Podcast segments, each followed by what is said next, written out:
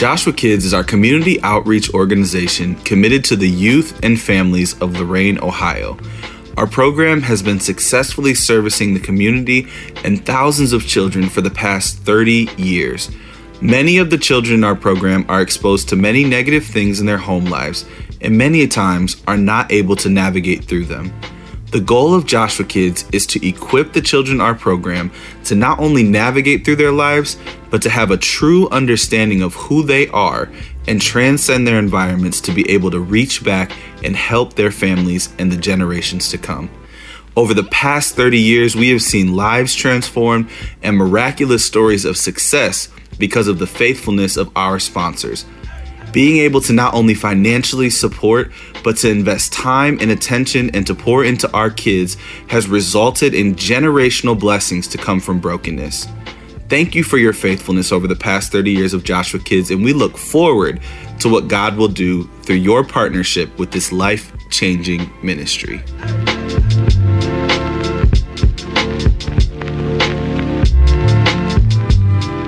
After you pick up your card, we need you to keep this picture so that you can pray over this child every single day with your family. And this card, we need you to take and fill out all of the information while you're sitting there. And before you leave today, please drop this card in the foyer in a box near the letters, the giant JK letters, so that we can connect all the um, vital information to you, their sponsor. Again, thank you for being a blessing to our Joshua kids. So, Joshua Kids is one of those um, things that are so, so, close to my heart. Um, we started it when my son Dominic was born, and we've watched it grow into a powerful ministry. One of the little clips on there was a clip of Beverly and her family and her mom and everybody sitting on the porch. Well, Beverly was here last night. We have a group of young adults meeting here twice a month, and kids are coming from all over. There's guys here to like yesterday from Chardon that came to just be in the house and pray and minister to one another. But Beverly told me last night she's home from college. She goes to Bible school in Indiana. And she told me last night that she's starting to disciple her mom today with the purple book. And I thought, God, that's generational power you know? So when you sponsor a kid, you're not just giving money, you know, sponsoring, you're doing so much more. You're sending these children to a camp, to the church every month to learn about Jesus, and it's literally transforming lives. So, thank you for those who have been faithful through the years with Joshua Kids. Um, and thank you. If you want to grab um, a card today, I just want you to raise your hand. Kevin has the girls, Armando has the boys. And so let's do this. If you want to sponsor a boy, raise your hand. All right.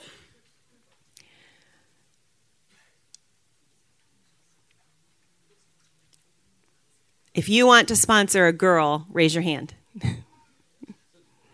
We're just going to do it this way because I was going to have everybody come up here, but our building is so small, it's hard to do those things. Um, but we need you to keep this card, like Pastor Becca said, and in the back, this is our information that we need so that we can connect with you. Now, here's the amazing part you all can come and meet them. I mean, there's been so many times where I've picked up my my child and have taken them to Chipotle and taken them to Crocker Park and spent time with them at the church during Joshua Kids Camp. Went to camp, you know, and ride horses with them. And you can you can get as involved as you want. But you don't have to be. If you just want to bless them or bless us with the finances to send them to camp, we will definitely appreciate that. But it's just such a powerful way. And thank you for all of you who have taken one. Um, I know that, that you're going to be blessed because of it. So we haven't taken the offering, and I'm not going to talk much more because I feel like God's wanting to say something to us this morning. Um, but let's just pray over the offering as the guys come back. You know, it's a privilege to give into the kingdom of God. It's just a privilege. When we covenant with Him, you know, we enjoy His covenant, and that's what it's all about. You know, He loves His children, and He takes care of His children. So thank you for being faithful in your tithe and your offering and for blessing the kingdom of God. Let's pray. Father, we thank you that we get to take part in the covenant that you've made for us. We don't earn it, there's nothing we can do to deserve it. God, but you came and you put yourself on the cross so that we can have this real relationship with our Father in heaven. So as we give today, it's just a sign of your love in our life, your provision in our life, your goodness. And I just thank you for it, Jesus. Thank you for the givers in here today. Thank you for meeting all of our needs. In Jesus' name, amen. Amen. Thank you for giving. You can give with an envelope or do it over your phone. I think most people do that nowadays. Um, but we really, really appreciate it. So I know it's 10 to 12, and if you know me, I don't usually talk very long. Um, and I don't really need to today. I feel like God is really speaking to us about revival. We were in Florida last week. It was so amazing. it was nice. We had five grandkids with us and their parents. Thank you, Jesus. but it was just fun. You know, when, when God fills up your soul, you just are thankful. Um, we did have to take a vacation from our vacation when we got home. We had about, what, six hours to get ready? I was kidding. We've had a busy weekend. But I heard Ken. Did you all enjoy Ken? Yes. Isn't he powerful? He's very close to us, Adrian and I. And we've been learning a lot from him in the last couple years. Um, so I'm very grateful that he was here. I'm kind of mad that I wasn't, but very grateful.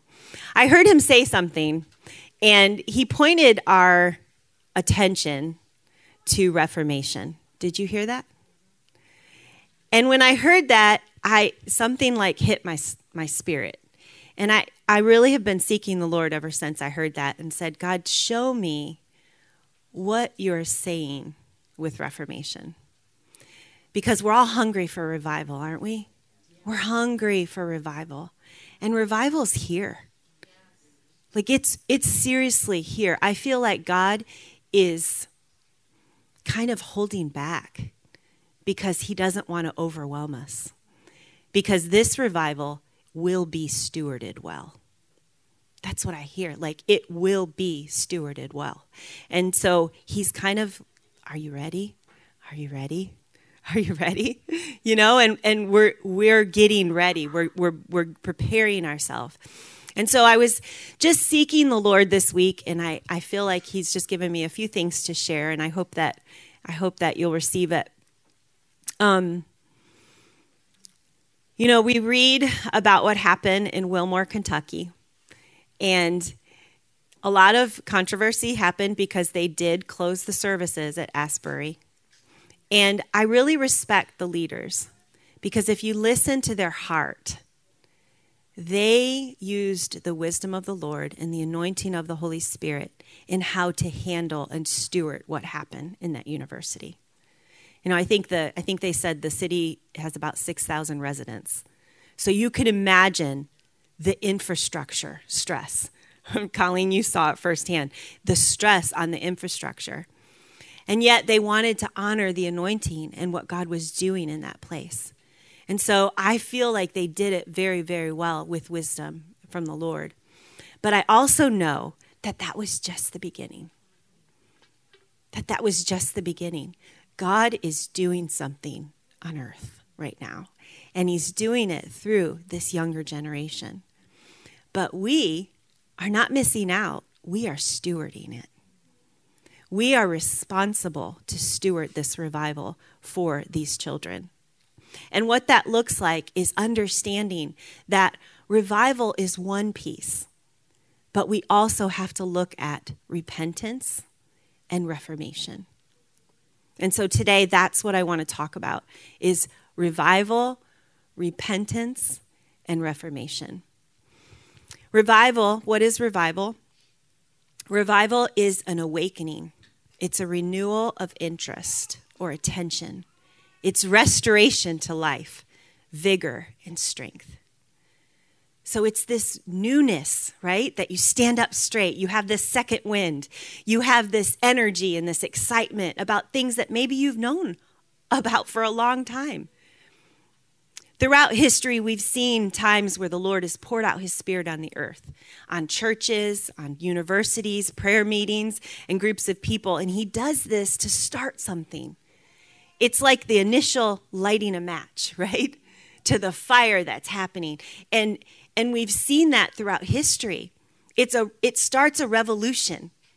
It starts a re- revival starts a revolution. Revolution is a sudden, radical, and complete change. So we saw this in the Welsh revival. Anybody heard about the Welsh revival? Started in a prayer meeting of a bunch of young people. We've see, we, we know about this for, from the Azusa Street revival. You know about Azusa Street, where it started in a little church. You know, and, and, and that's really where our roots for, as Church on the North Coast came from, in the Pentecostal movement, right? And then we hear about this Jesus people. Anybody go see the Jesus Revolution movie? I haven't seen it yet. Is it powerful? you lived it.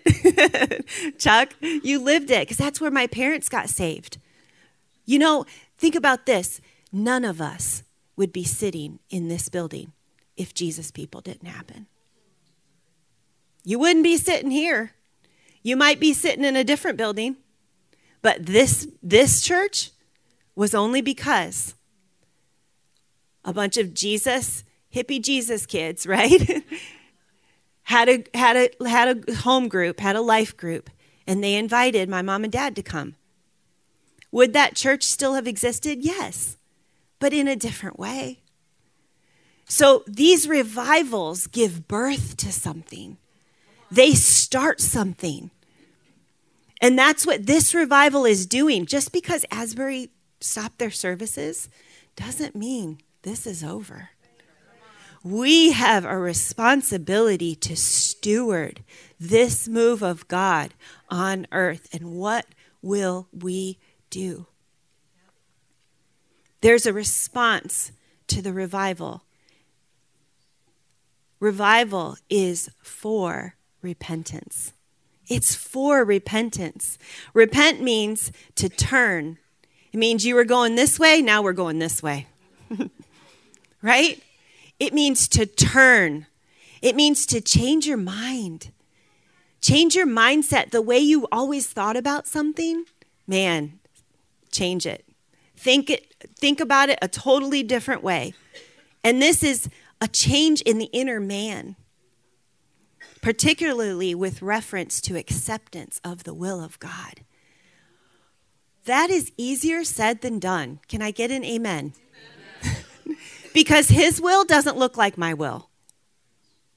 Even when he spells it out in prophetic words, I package it up, put it inside my will, and go, oh, wow, that's amazing. Thank you, God. You're going to do this and this and this and this. He's like, uh, that's not what I meant. When are you ready to come over here, change, and sit right here in my will? Because that's what I said, and this is what I meant. Right? It's the acceptance of His will. And so we repent and we say, God, do whatever you want to do. It, there's so much responsibility stewarding revival. Like sometimes I feel like I can't do this, right? I can't stand up here. I can't, I don't know when to say yes and when to say no and who to talk to and who to give the mic to. And there's responsibility here. But there's responsibility there too.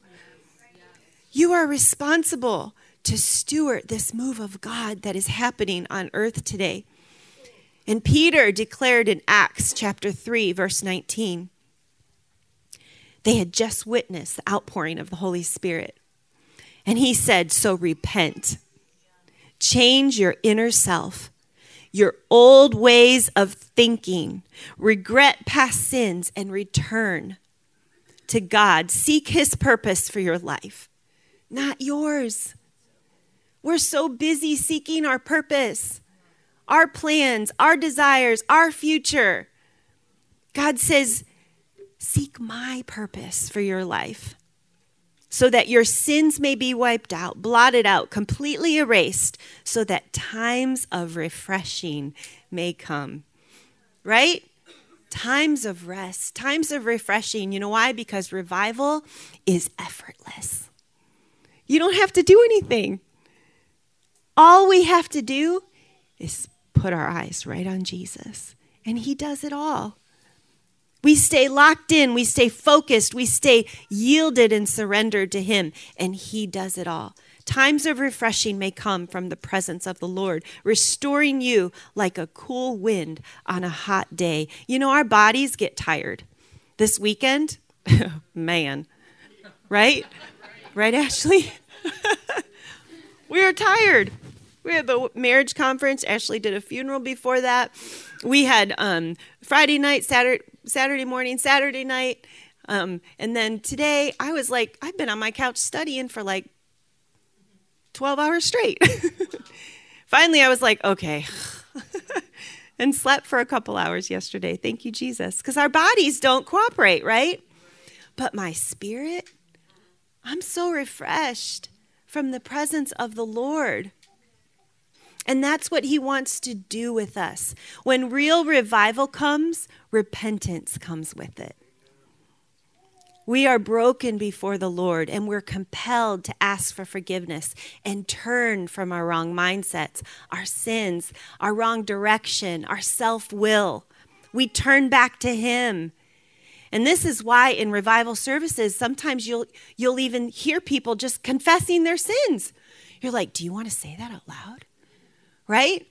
But it's it's the it's the power of God on hearts. You know, Dominic's father in law, after the Asbury started, he said, he gave witness to that. He said that people were just coming up to the altar and just confessing sins out loud. And finally, he had to kind of like, all right, let's slow this down now because you have to steward that, right? But that's what the presence of Lord of the Lord does. It it causes repentance. Revival always produces repentance. Revival's result is ultimately, like what Ken said, reformation.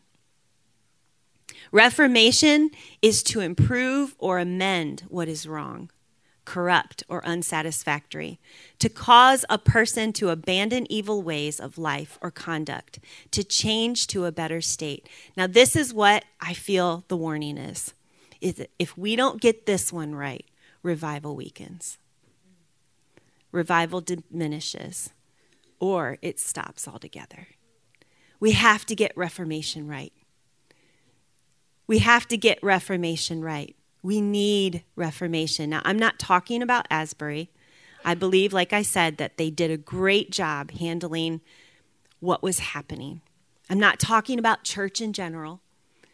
You know, that I've seen that so many times where a move of God was starting, whether it was in youth when I was the youth pastor or saw it in different services, camp meetings across the nation. You see these you see these kindlings of revival. But then you always see this critical spirit rise up from a generation that thinks they're going to do it right. I've been there. Right? Reformation doesn't look like that. Reformation doesn't look like, oh, well, we're going to do this right. Right? We see that denominations rise up and then they have their own they have their own issues just like the one previous. because reformation has to start here. It only, right, starts inside our hearts. That's where Reformation has to start. Not in our programs, not in our meetings, not in our leaders, not by pointing fingers in criticism. Because if we do that, God, in His mercy, will withdraw His presence. He'll go, they're not ready. They're not ready. I can't leave my presence here because it'll hurt them, right? We know what happened to Ananias and Sapphira. And God is too gracious. He's too merciful to us to allow us to try to steward something that could hurt us if we don't handle it well. Reformation has to happen in our own heart. Ephesians 4:21 and 24 it says if you have heard Jesus and have been taught by him according to the truth that is in him, then you know how to take off your former way of life, your crumbled old self. That dark blot of a soul corrupted by deceitful desire and lust, and to take a fresh breath and to let God renew your attitude and spirit. Then you are ready to put on the new self modeled after the very likeness of God, truthful, righteous, and holy. And we do this every single day. Right? We don't we do this every single day. Because we have to wake up and go, "Okay, the old Mary woke up with me, but she's not allowed to do this day with me. So I'm going to get on my knees and I'm just going to sit here with Jesus until he takes care of this old man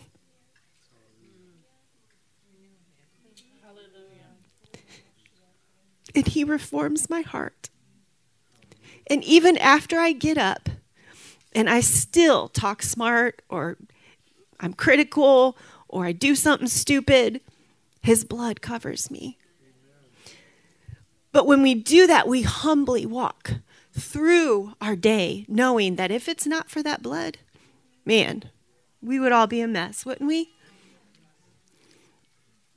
And that's what reformation has to look like in our lives. See, we need all three because all three are important to Jesus. They're important to our lives today, and we can just have revival if all we want is the crowd, right? We're really good at packing out stadiums. Just get the right worship leader in there, right? But is that all we want? No, we want all three. We want revival, repentance, and reformation. In Mark 1:15, there's a really cool picture. It's so simple. It's not even a you're not going to have your mind blown with the word today because Jesus is just simple, right?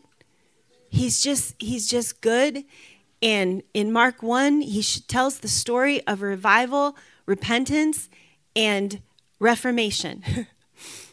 He had just come out of the wilderness and he was he had just passed the test of the devil, right? In the wilderness. And what did he do? He announced the kingdom. In Mark 1:15 it says, "The time is fulfilled and the kingdom of God is at hand. Repent and believe in the gospel." He said, "Change the way you think about how this is all going down." That's what he said. Change the way you think. Turn this way and come with me Follow me because I'm about to change everything. So, what is the kingdom? The kingdom is God's effective rule, it's Him on the throne in your life. You know, there's this controversy the kingdom then, the kingdom now, right? We have serious denominational splits about this. Kingdom here. That's what I want to say, right? Kingdom here. You're on my throne. I'm not on my throne. I now belong to the kingdom. When, when Eve took that apple, what did she take? She took her kingdom. She took her kingdom back and she said, I'm on my throne. But when we are born again, we're born into a new kingdom. We're born into his kingdom where he rules and reigns. And every day while we're on our knees, getting rid of that old man, we put him on the throne. And Jesus said, the kingdom of God is at hand. That word repent there, I said it before, but it's met, metanoe, and it means to change your mind and accept God's will in your life. So, two verses later, Jesus starts revival. And I, you probably haven't seen this before, and it doesn't actually say revival, but I'm interpreting it as when he walks up to those two disciples, it was Peter and Andrew, they're fishing, they're minding their own business. Jesus walks right up to him and he says, Hey, come. With an exclamation on it. Isn't that just like revival? It's to get our attention. He's saying, Hey, I'm here. Asbury got the attention of the whole nation with social media now, we knew about it like while it was happening. Real time, six hours. There's a chapel service at Asbury, and they've been going for six hours straight. Everybody, everybody in here probably knew that. It was like God was saying, Hey, come.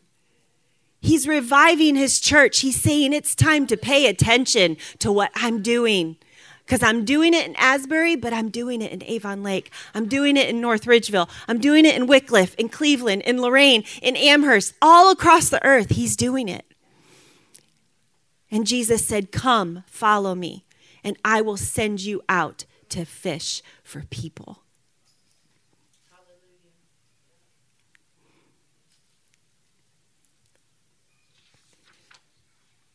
And then Reformation happened for these two fishermen in the very next verse. So simple, guys. And at once they left their nets and followed him. They left their nets and followed him. But so much more is happening in this verse. Jesus changed everything about their life. Everything. They leave their livelihoods, their investments, their responsibilities, their schedule, their family. and they followed this man for the next three years. They follow him close enough to get dirty, right? From the dust that he kicks up behind him. They follow him so close. They learned, they heard his stories, they saw him saw him sweat blood. They saw all of the things that he would go through on the cross. They were never the same. Never, ever the same. Sure, they went fishing again. Sure, they, they had normal life. Paul was a tent maker, right? I'm not telling you to quit your job, but I'm telling you to put him on your throne. Every single one of us. We have to put him on our throne. That we wake up and we go, okay, what are you doing today, God? What are you doing today? Because I'm following you, I'm doing what you're doing. I'm not doing what I want to do, I'm doing what you're doing. What are you doing with my kids? What do they need to know? What do they need to hear today? Right? We are pursuing the kingdom just like the disciples began that day as they dropped their nets to pursue the kingdom with the Messiah. And we too can make reformation happen in our hearts as, as we respond to this revival with repentance and changing our mindset. Would you come, Ashley? I didn't want to take too long with this because I believe that this requires a response from us. It requires a response from us to choose in our, in our hearts and in our minds to repent for the way that we've been living and I'm not talking about sin. If you have sin in your life, yes, you need to repent, right? But I'm talking about our mindsets, changing the way we think that we can will our future, our purpose, our desires, our motivations. It's all about Him.